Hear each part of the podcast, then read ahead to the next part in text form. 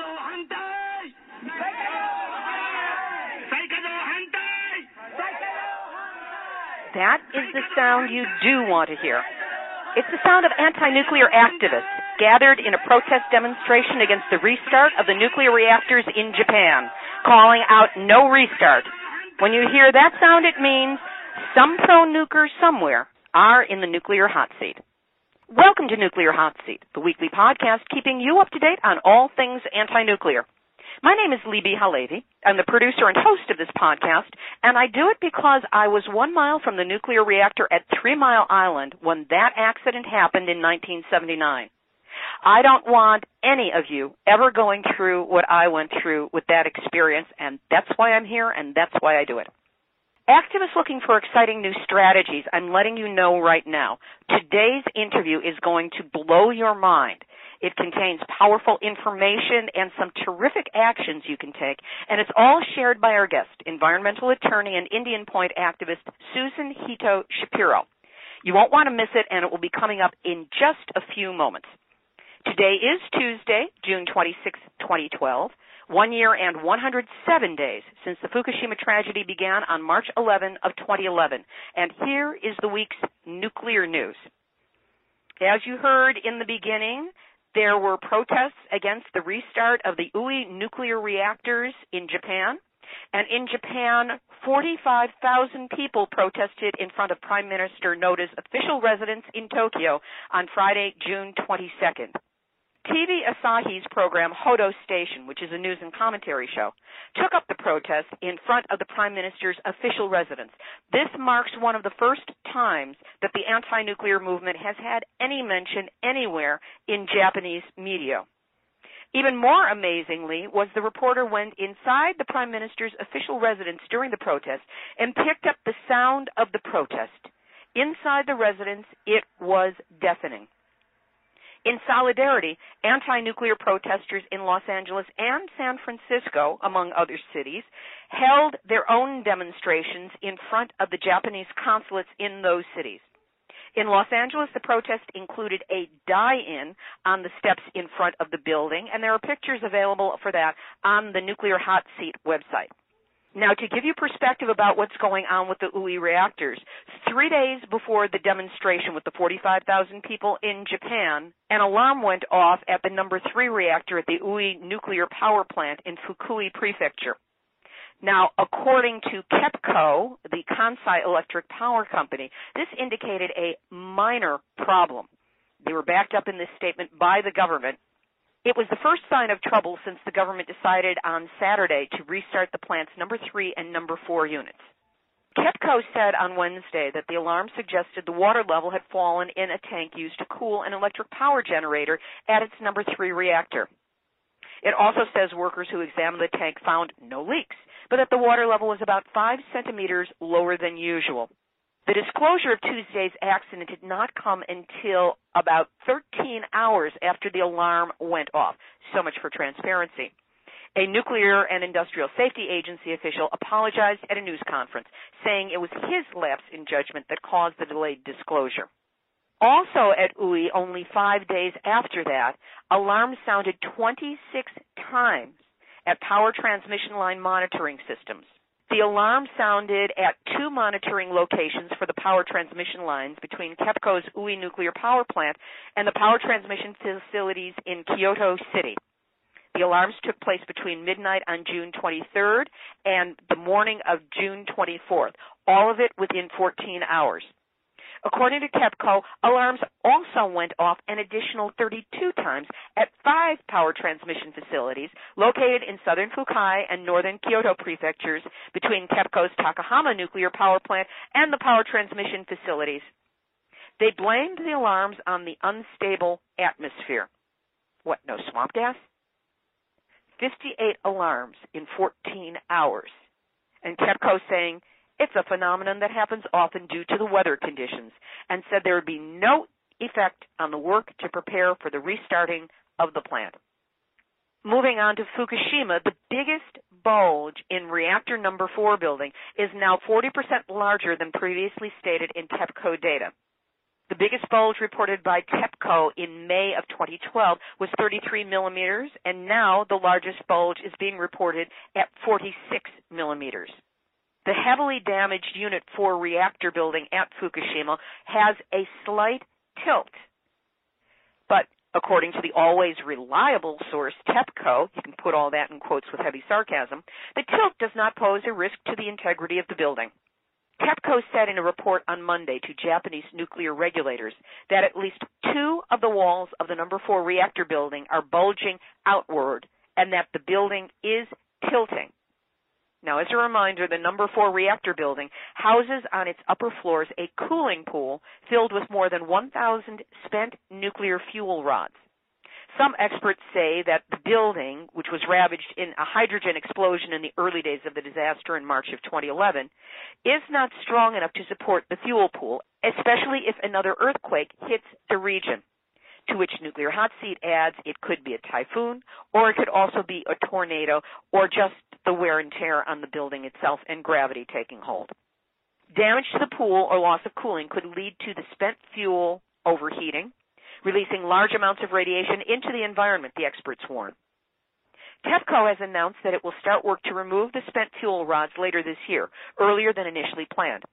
However, other experts warn against removing fuel rods too hastily, which might pose its own risk. Damned if you do, damned if you don't, just basically damned. If that's not a fishy enough story for you, here's another fishy story. It's the question of whether the public that is jittery about radiation will trust fish caught off Fukushima. Many Japanese are understandably wary of the government's assurances about test results, and Tokyo Electric has made people even more suspicious by refusing to let independent experts survey waters inside the roughly 12 mile exclusion zone around the Fukushima nuclear power plant. Contaminated water still escapes from the plant. About 12 tons of water containing radioactive strontium leaked in April, this according to TEPCO. In addition, rain falls on the area and washes radioactive cesium into local rivers that empty into the sea. Now, according to an associate professor of environmental engineering at Kyoto University, the bottom line is that it's too early to tell how much the sea or sea life has been contaminated. And the event is not yet over radioactive substances could enter the ocean for some time, perhaps even years. On another piece of environmental information, Japanese birders have been going into the Fukushima area to find out how the radiation may have affected swallows. These are members of the Japan Wild Bird Association. They report back through tweets that rice fields were abandoned, all the villagers evacuated, and that they found only a few swallows. In addition, according to this tweet, we couldn't find other summer birds such as Narcissus flycatcher or blue and white flycatcher either. It reminded me of Silent Spring by Rachel Louise Carson, Forest of No Chirp. Here in the States, we do have a piece of good news. This from the Los Angeles Times this past Sunday, June 24th. This is a quote from their editorial page. The decision about whether to start up the reactors is essentially an engineering issue. But the bigger policy question for both Edison and regulators is the long-term future of the aging plant. San Onofre's two current reactors have been operating since 1983 and 1984 respectively. The licenses for both expire in 2022. Edison says it has not yet determined whether to seek a 20-year license extension, a process that would have to begin in 2017 to be completed in time. It should not. There it was in black and white on the pages of the Los Angeles Times. It should not. Instead of spending the next five years figuring out how to keep the plant going indefinitely, Edison should be using that time to develop other ways to generate the needed power, especially from reliable, sustainable sources such as solar and wind. Nuclear energy is not worth the long-term risk. As we have said before, California, with its network of earthquake faults and the environmental health of the ocean to consider, is the wrong place for such plants. Now is the perfect time for Edison and the state as a whole to begin the planning for a non-nuclear future. Among the people helping us get to a non-nuclear future is the person I'm about to speak with next. Our guest today on Nuclear Hot Seat is Susan Hito Shapiro. She is a New York State environmental and real estate attorney, a filmmaker, and a farmer. She's one of the founding core members of the Indian Point Safe Energy Coalition, a board member of the Radiation and Public Health Project, and Public Health and Sustainable Energy. She participated in the recent Blue Ribbon Commission on nuclear waste storage issues. Susan has been working to close Indian Point since 9-11, when the terrorists flew directly over Indian Point before hitting the World Trade Center. She has been one of the leading strategists in the Indian Point battle, and she's here to share some of her insights today. Susan, welcome to Nuclear Hot Seat. Thank you. So, how did you first get involved with the Indian Point battle? Well, as I said, I had um, gotten involved right after 9/11. I had recently moved back from Los Angeles because of my father being ill, and he asked me to come back and help him with his business.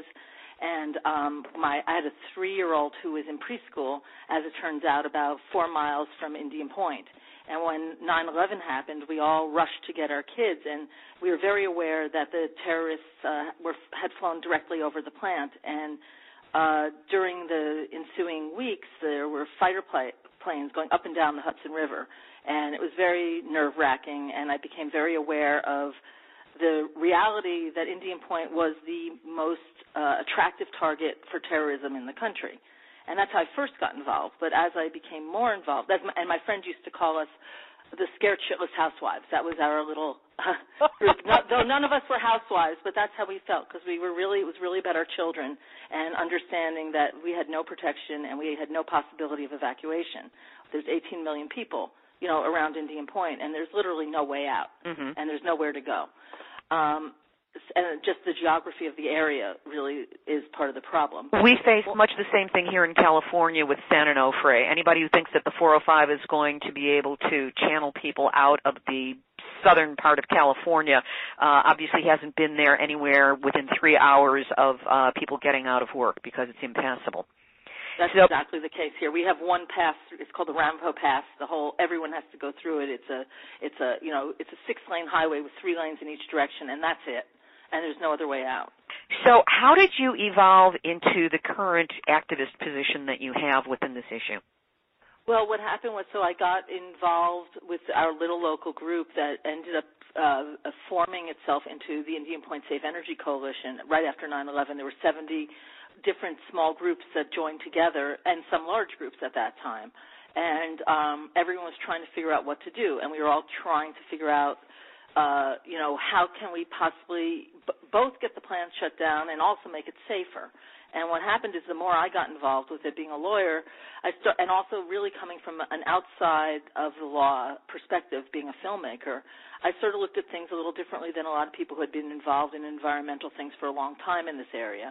And I and I started looking at um, what rights does the state have, which as anyone involved in the nuclear issue understands states have very little rights. However, in New York, and I think in many plants, the the one thing the state does have control over is the water discharge permit or the water intake permit.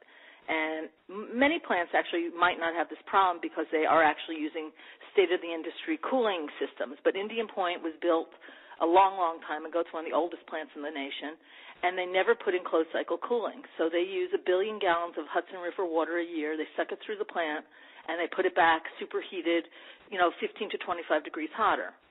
And that they use the water all the way from New York City to Albany. That length of the entire Hudson gets sucked into that plant and spit out again every year.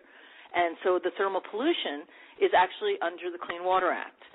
So myself and another attorney, Richard Brodsky, who was an assemblyman at that time, decided that this was something that needed to be litigated because the Department of Environmental Protection, the DEC, the, uh, conservation, I mean, in New York State hadn't acted on it for 20 years.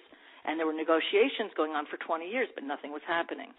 So we started an action, and miraculously, we actually won in the lower court, and got appealed, and we kept winning. It actually got transferred over to Riverkeeper, who took it all the way to the Supreme Court, and the Supreme Court held that though Entergy, who's the operator of Indian Point, wanted it to be that cost was would be the the major factor, the only factor that can be looked at. The Supreme Court actually ruled that cost may be looked at, but that the underlying effectiveness of a system has to show to be work in order for it to prevent um, you know, violation of the Clean Water Act. So this sounds like it's a wedge issue that might be used in other locations to fight Yes. back uh, from the state level. Yes, and it's different than a legislative action like Vermont, which I think you know Vermont's doing a great job, but they they did it differently. They actually had a, legis- a state legislature mandate that they had the right to approve uh, relicensing, whereas the Clean Water Act is a federal law, and this it will be a very interesting battle. We're, we're waiting to see what happens because where it stands now. Just to fast forward, this started in you know 2001, so let's fast forward to you know 10 years 12 years later, basically, um, the DEC has come down with a very strong denial of Indian Point's using the water of the Hudson River. They denied them a discharge permit for three reasons. Um, Entergy, of course, is appealing it um, to the commissioner, and we're and there are hearings going on, and we're waiting to see what will be the result of those hearings. But if New York State stays, stays strong to the Clean Water Act and follows their initial order, which was extremely well done, then um, Indian Point will not be allowed to be uh, using the Hudson River water anymore, and they will not be allow- allowed to operate past their license dates, which is uh, 2013 and 2015. So, it's So at this point, where where are you in this process? And when you say that the state of New York has to stand firm on this, what exactly does that mean? That means that we, as uh, activists and as community people, are putting a lot of pressure and petitions to the governor and to the DEC saying, we stand behind you, we support you, this is the right thing to do. The river is a public trust to all the people of New York State. And there, the problem at Indian Point is not only the thermal pollution, as they identified, but they're also um, killing, they're impinging um, the Hudson River sturgeon, which is now identified as an endangered species. It's been listed as an endangered species. And the most uh, the biggest problem actually is Indian Point is leaking strontium, tritium, and cesium into the Hudson River, and it's been acknowledged by Entergy that it is. And the NRC basically gave them a pass and said, "Oh, you don't have to clean it up. You just have to let it keep leaching into the Hudson River." So in other words, they're using the, the, the same old, oh, it's acceptable levels or it's underneath a particular arbitrarily chosen level that they will play with as much as they need to to make it still be acceptable. Uh, but meanwhile, there's radiation being leaked locally. Right, and now there's a new twist in that three and a half miles downriver from the plant, there's a proposal by United Water Suez to put in a desalination plant for all the people in Rockland County to drink Hudson River tritiated and strontium laced water. That's base, and they're claiming that they can clean it, but they know they can't clean the tritium out of it. The, the strontium is a experimental process to get it out of water. It's not really um, an effective. It's extremely expensive, and it all it doesn't clean at all. And we know that low level um, ex- ingestion, especially uh, to all these kinds of radiation and gamma, will actually cause you know childhood cancers, leukemia, thyroid cancers, and a variety of of other things. So that's the new the new twist is the desal plant. You know, at the uh, three and a half miles downriver from the river. So in other words, they can take out the salt, but they can't take out, they can't guarantee that they can take out the radioactive isotopes. Right, and looking at their um, DEIS, it basically says five out of eleven samples don't have strontium in it. That, that's how they list it, literally. Oh, the semantics know. around this. So, what is the status of the reactor now? Is it online? Is it offline? Where are you with this?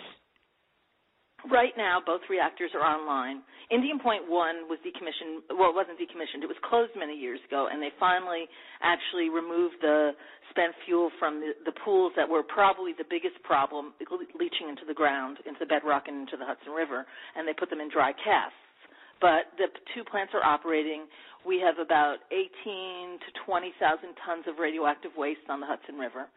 Uh, you know, sitting here in, in pools of water that are that are known to be leaking um, you know, and I, this is a question I don't know regarding other plants, but I do know at Indian Point the amount of exemptions and variations and deviations from the design basis are enormous.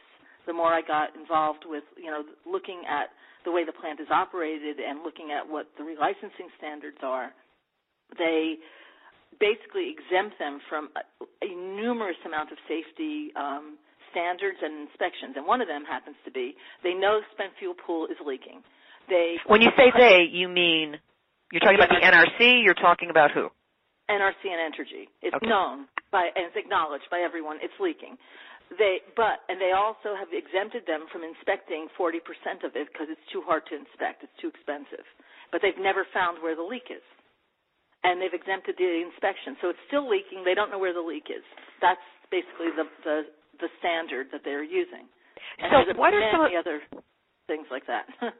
so what are some of the other strategies that you're using? You have this one one lawsuit, and you're backing up the the local government, and uh, hopefully that's going to work. What other strategies have you found that are effective that might be useful to other activists in other parts of the country? Well, um, as I, I think people know that um, Attorney General General Schneiderman just won this major case regarding um, the long-term storage of nuclear waste on site. Um, the case it was, I think, um, uh, the the ninth of this month. It was ruled by the district court in D.C. that the waste confidence rule, which they basically what they said, they don't have a waste confidence rule because there's no long-term, you know, storage facility anywhere in the country that's ever going to work. So they decided, well, we're just going to change the rules, and instead of after decommissioning, we're going to be allowing uh, all the plants in the nation to keep their waste on site for another 60 years without doing any kind of environmental impact evaluation or analysis of any sort. And the D.C. court, the district court, said that's not allowable. They have to do a full environmental impact statement, and that they can't rely on that. So now this impacts relicensing because it means that all the plants in the country, and from my understanding is after this ruling came down, the majority of plants in the country that were up for relicensing or actually had already been relicensed has now petitioned the NRC saying, based on this, you can't relicense the, relicense the plant, and if you already relicensed it, you have to reopen the case because you have no place to put the waste. And that's a big that's a big win. So that was part of the that was actually raised as part of our relicensing uh, battle. In New York, regarding Indian Point, there were 50 contentions that were filed against um, relicensing. It's more than anywhere else. It's historic. And um, in the end, they threw out most of them. At this point, they've narrowed, whittled it down to about. There's really about 12, but they call it 10. And what, they threw out the issue of uh, long-term storage. But now it's now we believe it's going to be reinstated, or it should be reinstated as one of the contentions. Um, but we, you know, basically, yes, we have to fight the battle, and everyone who's up for relicensing has to fight the battle. But we all know that the NRC is going to approve no matter what. No matter what you prove, no matter what you show, they're going to approve the relicensing of these plants. And so where do you see the most effective battleground as being to get these shut down? I think that both this the waste storage issue is enormous. I think that the um, discharge permit the water use permit of the states is enormous and it's something the states control. Now each state might control something different, but we have to go back to how these plants were sited. Every state gave them permission to come to be in their state. Right? And so you have to go back and look what were the regulations in each state that allowed them to be in the state. In New York it was New York State controls the water, the discharge permit. Other states might have something different. Now, the other issue that all the states should be looking at, I think, and Minnesota has been uh, in the forefront of this, is that now they're storing the waste on site, right, in these dry casks or in whatever they decide. Or the spent fuel, fuel pools, whatever. Pools, whatever. But the dry casks, the spent fuel pools was a planned design when they came and they built these plants. The dry cask storage, which we're all for, we don't think they're doing it correctly. They're not burning them. They're just letting them sit basically on the Hudson River, not bolted down. It's a total attractive terrorist site. I mean, you're just making it like as appealing as possible for anyone, you know, to either come along and take it or blow it up. You know, it's ridiculous. But we're asking for them to be burned. But in any event, it's a new use of the land. So, like, if you were going to build a swimming pool at your house, you get reassessed, right? Because now you've increased the use of your property, and so then your taxes go up. Well, in Minnesota, they're doing that. They're taking that. They they said you you now want to use dry cask storage on your site. Fine, but we're going to charge you eighteen million dollars a year per cask, and that money is going to go into our renewable energy portfolio program, and we're going to start putting renewable energy on our buildings, on our municipal buildings, in our schools, etc. And did And that, that- come? Did that come from the governor? Did that come from the legislature? From the people? How did how did that get in place? I I don't know how it got in place, but it's been in place for about 10 years now in Minnesota. So it's uh, it's um I believe it was from the legislature. I'm not sure, but we've been trying to get something like that passed here. We haven't had any luck yet. We can't get it out of committee. It you know at, on a, the state level, but I really do think that's one one lever to to try to use because it, one of the problems you know that they always battle us about is yeah, but what's going to happen with the energy? You know, we we have you know, if you take down Indian Point, there'll be no energy, which is the biggest battle we have because it's a public relations battle because it's actually not true. Indian Point, they advertise at the Yankees games as supplies 25% of New York City's energy. The reality is it can't legally for a variety of reasons, but second of all, it doesn't. It only supplies about 8% to the New York metropolitan area, and the rest they sell on the open market on the grid for the highest bidder. And so they're actually just raising our energy costs due to that. It has nothing to do with, um, in fact, energy. Indian Point has the ability to produce 2,000 megawatts. At this point in time, they only send, sell 550 to New York City, and next year it's going down to 350. So we know it's not true, but of course they have all the money to advertise whatever they want to say. Oh, it's it's it's millions in terms of PR positioning, the naming, the the the strategy, the languaging that's going out, which is why I, I fight the languaging so often um, uh, in discussing this issue. Taking You asked- go ahead. I'm sorry. uh, You asked what another lever is that we are looking at, and I think all the plants. You know, I don't know if all the other um, nuclear plants advertise as heavily as Entergy, but we're looking at a false advertising claim because I think that that's something we all can look at into, and that, that's a state level. It's not federal. You don't have to sue the NRC. You're actually suing. It's corporate. It's going against the corporation. That's local, and so that may be something interesting people should look at in their own states. So, Susan, um, as you're moving forward, what do you see as, as our pathway in the future? Are, do we really have a hope of closing these plants down and moving forward? Well, you know, I wouldn't be fighting this if I didn't think we had a hope. I do think we have a hope. I think that we the the, um, the reality of solar and wind has actually outstripped nuclear in terms of production worldwide. This country is way behind the eight ball. I mean, we have to remember that the they, look at the waste as an asset. All right, so the the issue is it's really a military asset, and how do we change that conversation? Because you know what, we have a hell of a lot more asset than anyone else ever could want, and the issue is the storage. I think in the end, the end game is that the storage is going to be the the final situation, or God forbid, there's going to be some horrible situation. You know, you have health impacts, you have financial impacts, you have, you know, there's so many other things. The other thing I think na- nationally we really need to focus on, and I think we can get traction on this, is um, the Price Anderson Act because I think we did. I, it would be great if every community could do this. We did it around Indian Point. We did a property value study about how much the actual property value, not life, not businesses, not any of that, but just straight property value is worth in the 50 mile radius. It turns out it's 8.5 trillion dollars in the 50 mile radius, but Price Anderson will only cover 12 billion dollars. So who who's the insured? It's the public. And that dialogue has to happen and that conversation has to be understood.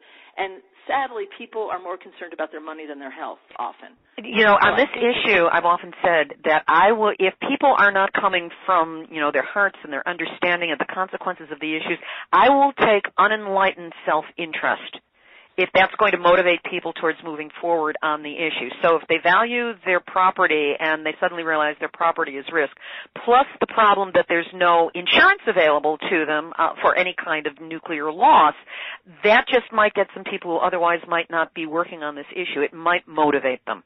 Well, that's what I think, and I think if we can do it nationally, I think we're going to be well higher than the uh, national debt, which is everyone's big concern. And and the dialogue is that we, the public, are the insurers, and therefore the NRC needs to answer to us, not to the NEI or the nuclear industry, which they do now. And one of the issues is the lack of safety enforcement and fire protection codes. I mean, at Indian Point, we now have an issue where a 24-minute fire could cause a meltdown at Indian Point because they exempted the standard so many times that it's a three-hour standard standard is now down to 24 minutes. In other words, they had to protect against a three-hour fire, and now they only have to protect against a 24. I, I don't understand the issue. Yeah, okay. The issue is that the, it, after um, Browns Ferry, the the um, Congress made the NRC, you know, create these fire protection regulations, and there was there are three cornerstones to it. And one, it starts as a three-hour fire rating, right? And if you can't do the three-hour fire rating, then you have to have, or you're supposed to have all three actually. You're supposed to have a three-hour fire rating, 20 feet between um, redundant pathways to shut down the reactor, you know, electrical pathways, and um, fire wrap that works for an hour. Well, they've already in this particular spot in Indian Point, the three-hour rating doesn't exist. The the cables are only nine inches apart, and the fire rating, which they the fire wrap that they used called Hem C was supposed to be good for an hour. When they finally tested it after many years of it being in use, they found it only works for 24 minutes. So instead of telling them retrofit it and fix it, which most of the plants in the nation did, Entergy asked the NRC for an exemption from that rule to fix it, which would have cost maybe today it still would only cost about $500,000 for them to fix it. They've spent well over that in legal fees fighting us on this. They probably But- spent more than that on the publicity to try and turn things in their direction. Oh, well more than that. But but the bottom line is right now between us and a meltdown is a 24 minute fire in a cable that's that we would never know. You, it, you, there's a walk down. There's not even an, uh, an automatic uh, emergency um, fire protection there. So it's very ridiculous. I mean, it, it's it's actually insane that you put 18 million people's lives at risk for $500,000. You know, when the BP oil spill happened and they were talking about it could have been prevented for $500,000, that's exactly what's happening right now at Indian Point. And I don't doubt it's happening at other plants as well. But um, you know, we found out that there's over there's thousands of exemptions granted, and there's no listing of them.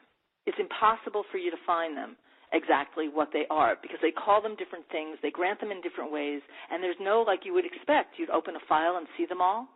There's no such thing. And there's no way to correlate or do a search for it online or, or in other ways compile the information. Well, we've tried on Adams, and we've come up with you know well over 500.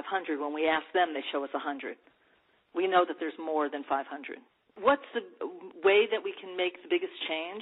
Is the reality is it's Congress, and it's it's the House of Representatives and the Senate, but the nuclear industry and the um, Atomic Energy Act and the NRC are under Congress, under the uh, under the oversight of Congress. Congress has acted hands off for many many years, and Congress can hold all the hearings they want. If you go to a court of a law based on the hearings, it's not an act of Congress. And so, for anything to be changed in this on a national level, is we need Congress. So that's really the lever. The real true lever is Congress. Considering this is an election year and there are going to be open forums, this would be an opportunity for activists to go to any place where candidates are speaking and bring up the issue. Right, and this is what you need to ask them, not just are you against it, because everyone, you know, some people are going to say, yeah, yeah, I'm against it, and then they get there and they do nothing.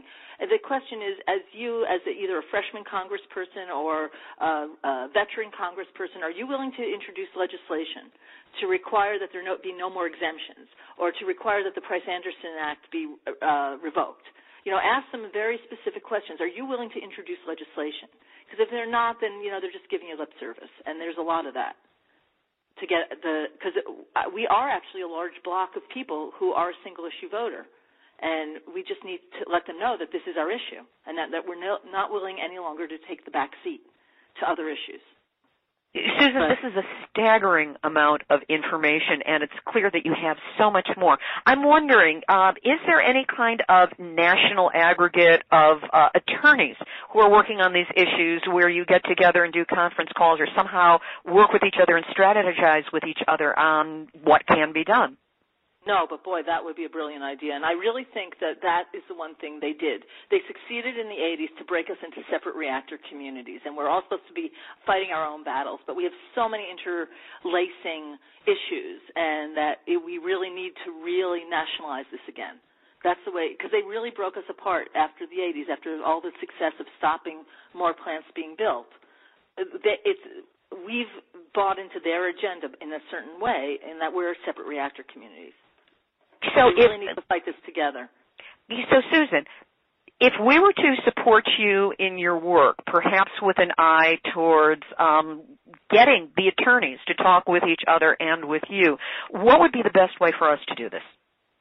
I think it would be great if we could identify different attorneys at different plants who are fighting. You know, everyone's got slightly different battles. Like I said, Vermont has a different battle than we do, and Oyster Creek is slightly different, but they're all similar.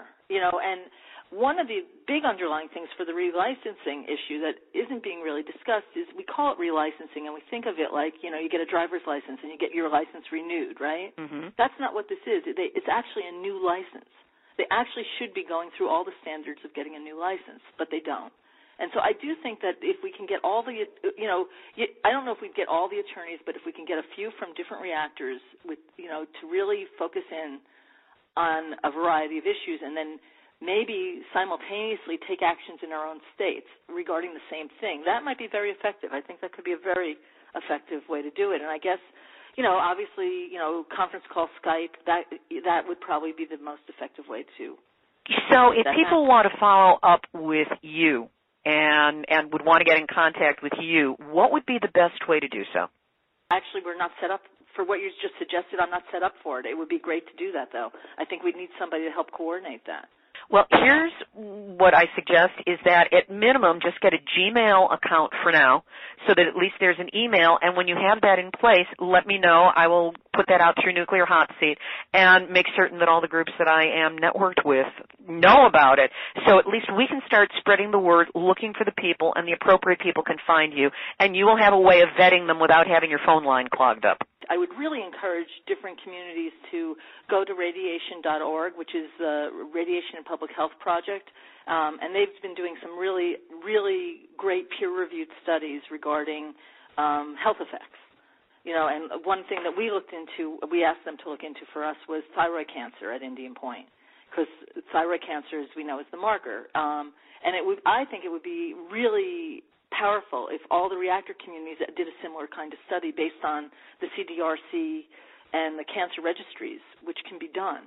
It's a matter of getting him the documentation. So it's a matter of FOIAing it from your state and then, you know, getting it to Joe and he could actually analyze what the rates are. But we found like within five miles of Indian Point, thyroid cancer rates are anywhere from 56 to 106% higher than the rest of the nation.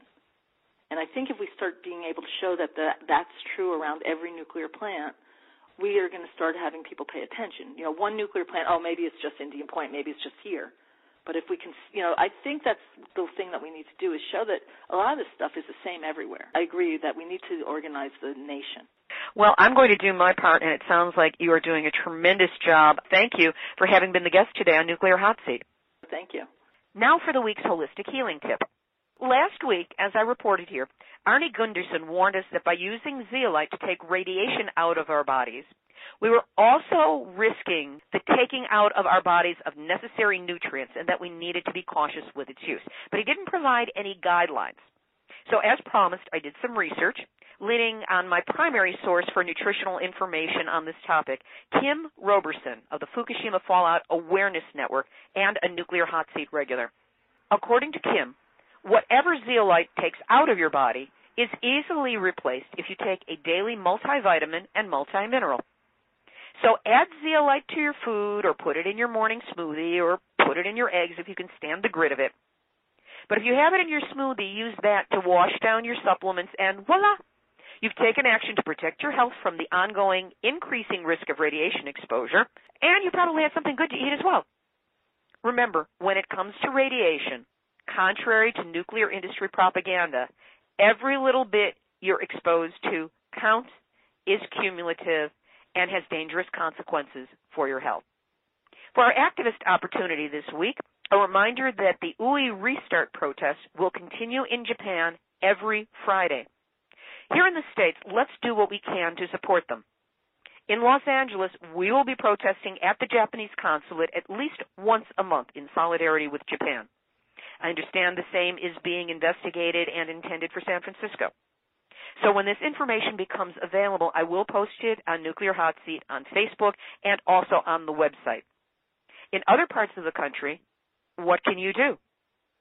Whatever you come up with, let us know and we'll pass it along because it's in all our interest to be as involved, as visible, and as powerfully loud about this as we can. Here's our final thought. There are two quotes that go to a core premise of this podcast when it has to do with radiation. From Norman Cousins, nothing is more arrogant than pronouncements by government officials about permissible levels of radioactive poisons in the human body. The proper amount of strontium 90 in the human body is no strontium 90. And this from Albert Schweitzer. We are constantly being told about permissible levels of radiation. Who permitted it? Who has any right to permit it? Thank you, Albert Schweitzer. This has been Nuclear Hot Seat for Tuesday, June 26, 2012. You can find us posted on nuclearhotseat.com forward slash blog, on the Facebook sites, Nuclear Hot Seat and Nuclear Hot Seat Group, and on iTunes podcasts. Feel free to share the link and forward the download. We want this going as far as we possibly can. And if you have thoughts on how to improve Nuclear Hot Seat, please, I'm open to this. Send an email to info at nuclearhotseat.com. This is Libbe HaLevy of Heartistry Communications, the heart of the art of communicating, reminding you that we have all had our nuclear wake up call. Now, whatever you do, do not go back to sleep. Be safe, be well, and I'll speak with you again next week. Saikado hantai!